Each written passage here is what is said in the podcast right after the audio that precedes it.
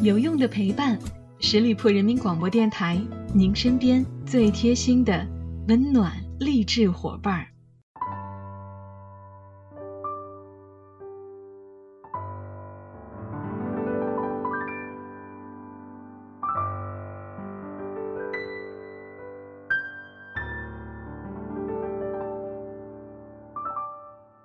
有用的陪伴，十里铺人民广播电台，您身边最贴心的温暖励志伙伴。朋友们，这里是每周一与您不见不散的名人风范，我是你们的老朋友小五。今天咱们给大家聊的这位喜剧明星，在很多观众的心目当中，他的性格总是贱贱的，也有点傻傻的，但是却令人印象深刻，记忆犹新。他所塑造的郝建这个人物。已经成为了春晚舞台上的经典，他所饰演的电影，也成为了很多票房的冠军。无论是他饰演的话剧，还是小品演出，总是场场爆满，一座难求。他就是今天的主人公，沈腾。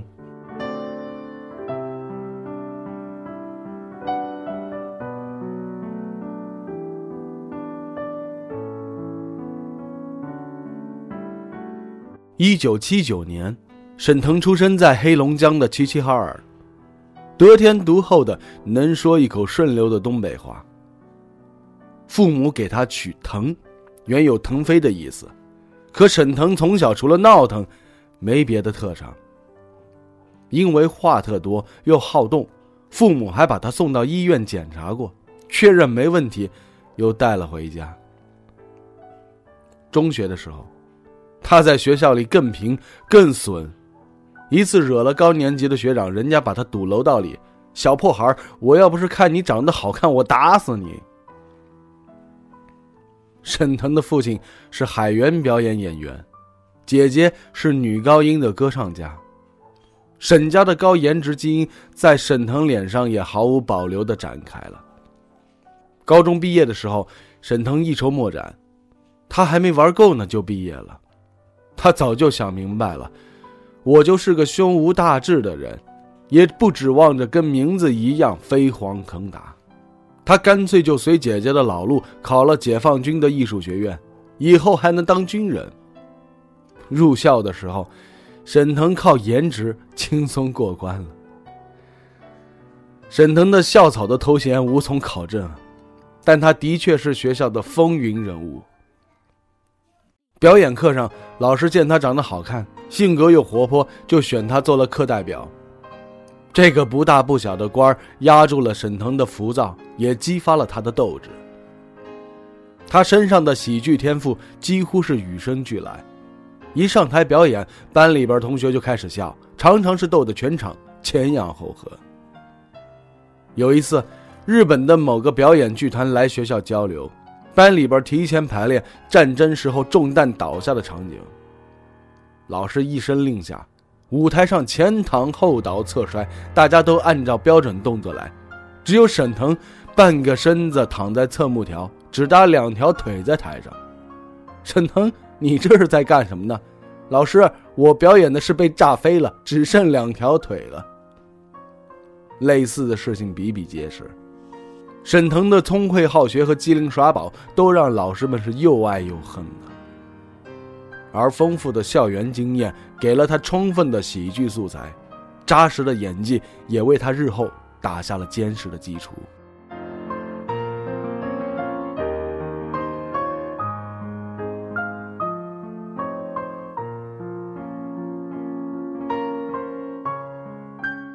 沈腾自诩。我从小就是个没有多大追求的人，同学们都拿着艺术照资料跑剧组，给自己挣露面的角色，而沈腾早早的就进入了开心麻花。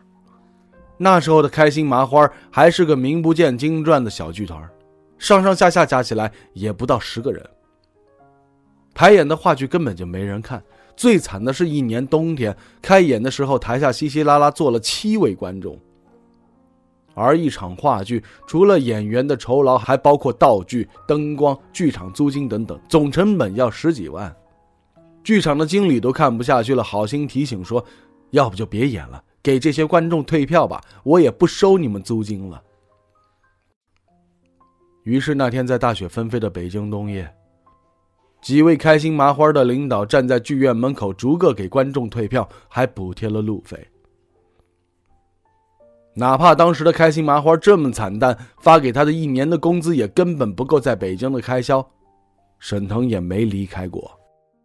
他起初觉得自己不适合做演员，主要负责幕后，但是人员稀少，他就经常得熬夜通宵创作，常年累月晚上写包袱，白天睡觉。他得了严重的骨质疏松，身体垮得飞快。而创始人张晨劝他：“你先演两年戏吧。”不然这么折腾就真完蛋了，身体完了也就全完了。沈腾这才当回了演员，出演他的第一部舞台剧《想吃麻花献给你拧》。当演员，也一样不为名利的拼命。他说：“包袱响了，观众笑了，我就安心了。”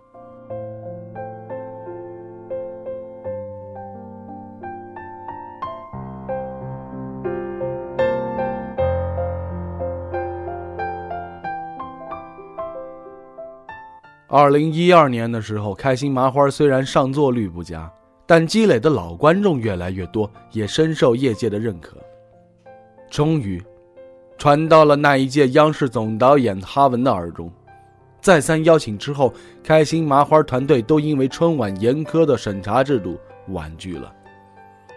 最后，哈文表示：“你们只管按开心麻花的风格创作，其他的我会去沟通，争取给你们限度内最大的自由。”开心麻花终于决定参加春晚了，导演闫飞和大魔特意创造出郝建这个角色，交给沈腾来演。那一年，语言类节目的重担也落在了新秀开心麻花团队上。二零一二年，小品《今天的幸福》一炮而红，开心麻花的郝建成为了沈腾第二重身份。这一年。开心麻花终于迎来了春天，而再接再厉的二零一三年，开心麻花带着《今天的幸福二》又回归了春晚。几个月后的一天，他去买鞋，刚坐下，让店员取鞋，对方扑哧笑了，捅了他一下：“你是郝建不？”而更尴尬的一回，出去和朋友洗澡，刚脱光，有位穿制服的经理就盯着他的脸看，他转过身去。经理爽朗的在背后打招呼：“别躲了，郝建，我都看见你了。”连续三年登春晚，沈腾和团队都熬得身疲力竭。为此，他赋诗一首：“喜剧创作真叫难，夜夜熬鹰攒笑点，每天至少三包烟，人人都是大绿脸。”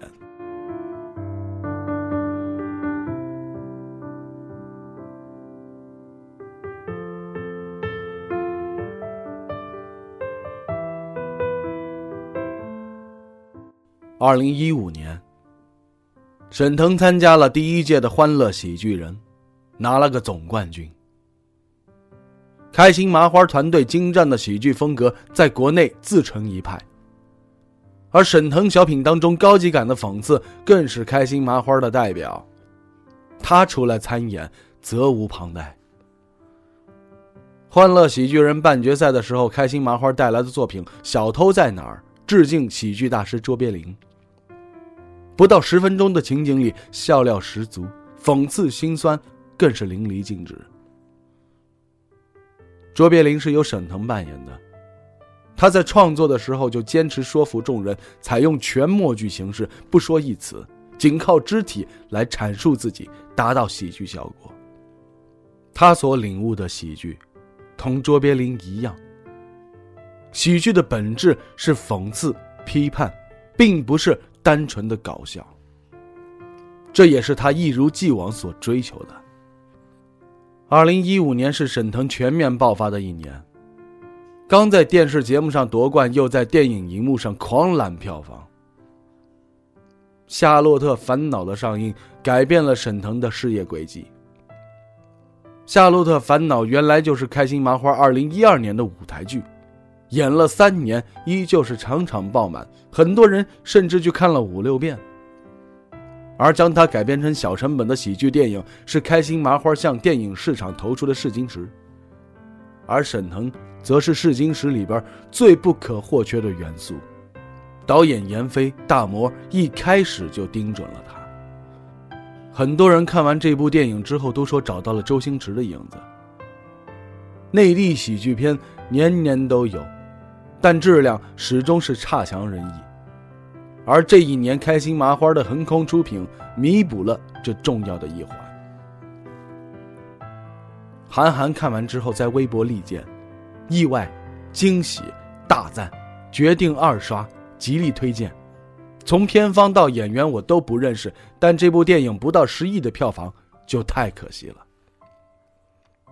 大家小心翼翼地呵护这颗终于露面的遗珠，让开心麻花看到了喜剧的希望，也给了沈腾莫大的鼓励。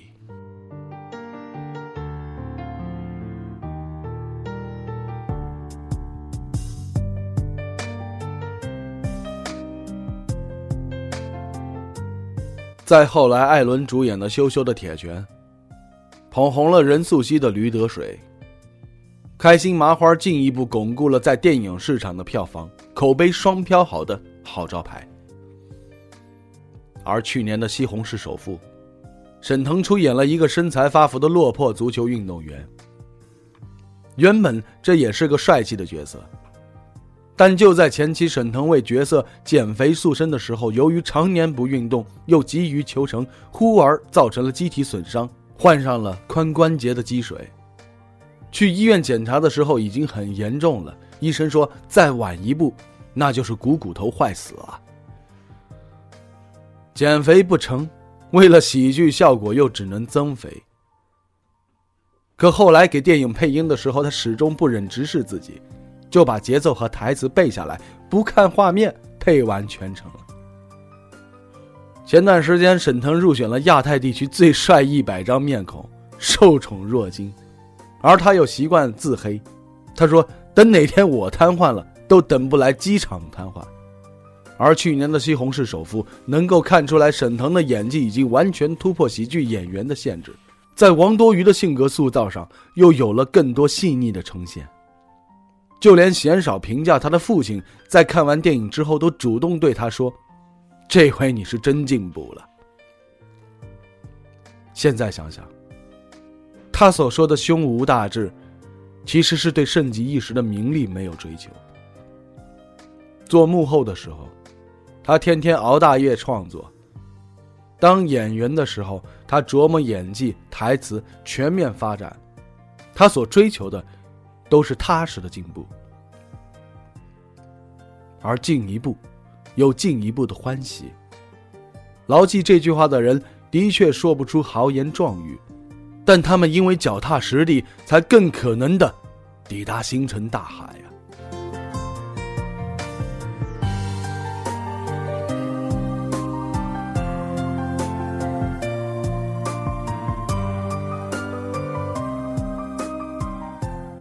二零一六年的时候，韩寒问沈腾：“如果真有重新活一次的机会，你希望活到哪一年，在哪个场景醒来？”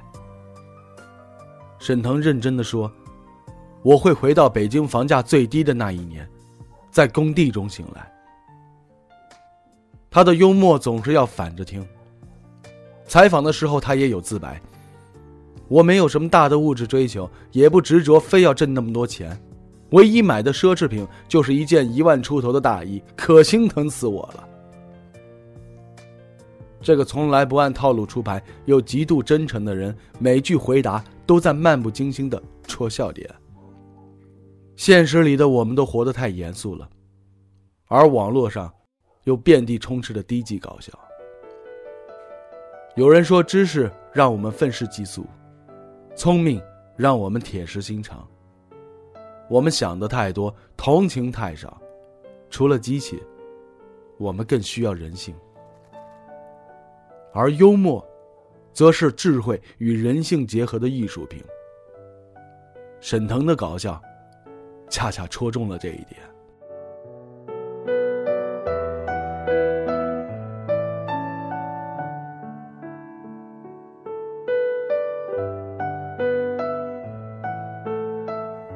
外界的精打细算，他的票房成绩，在开心麻花的内部，他却从来不让人提。算数据就是给下一部作品挖坑，演好戏、做好剧本就成了。他嘴碎又爱评，不运动还发福，却通透又幽默，有才华，还低调，勤勤恳恳的做喜剧，本本分分的当演员。照这样下去，沈腾长在我们的笑点上，基本上是下不来了。好了，亲爱的听友们，感谢大家收听今天的名人风范，我是小五，欢迎大家关注十里铺人民广播电台公众微信，在订阅号中直接搜索十里铺人民广播电台，点击关注就可以了。我们下期节目再会喽，拜拜。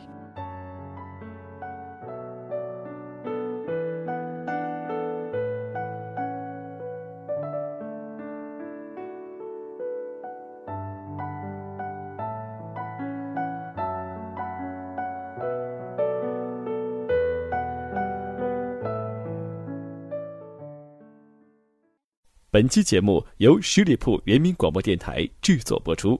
了解更多的资讯，请关注十里铺人民广播电台的公众微信和新浪、腾讯的官方微博。感谢收听，我们明天再见。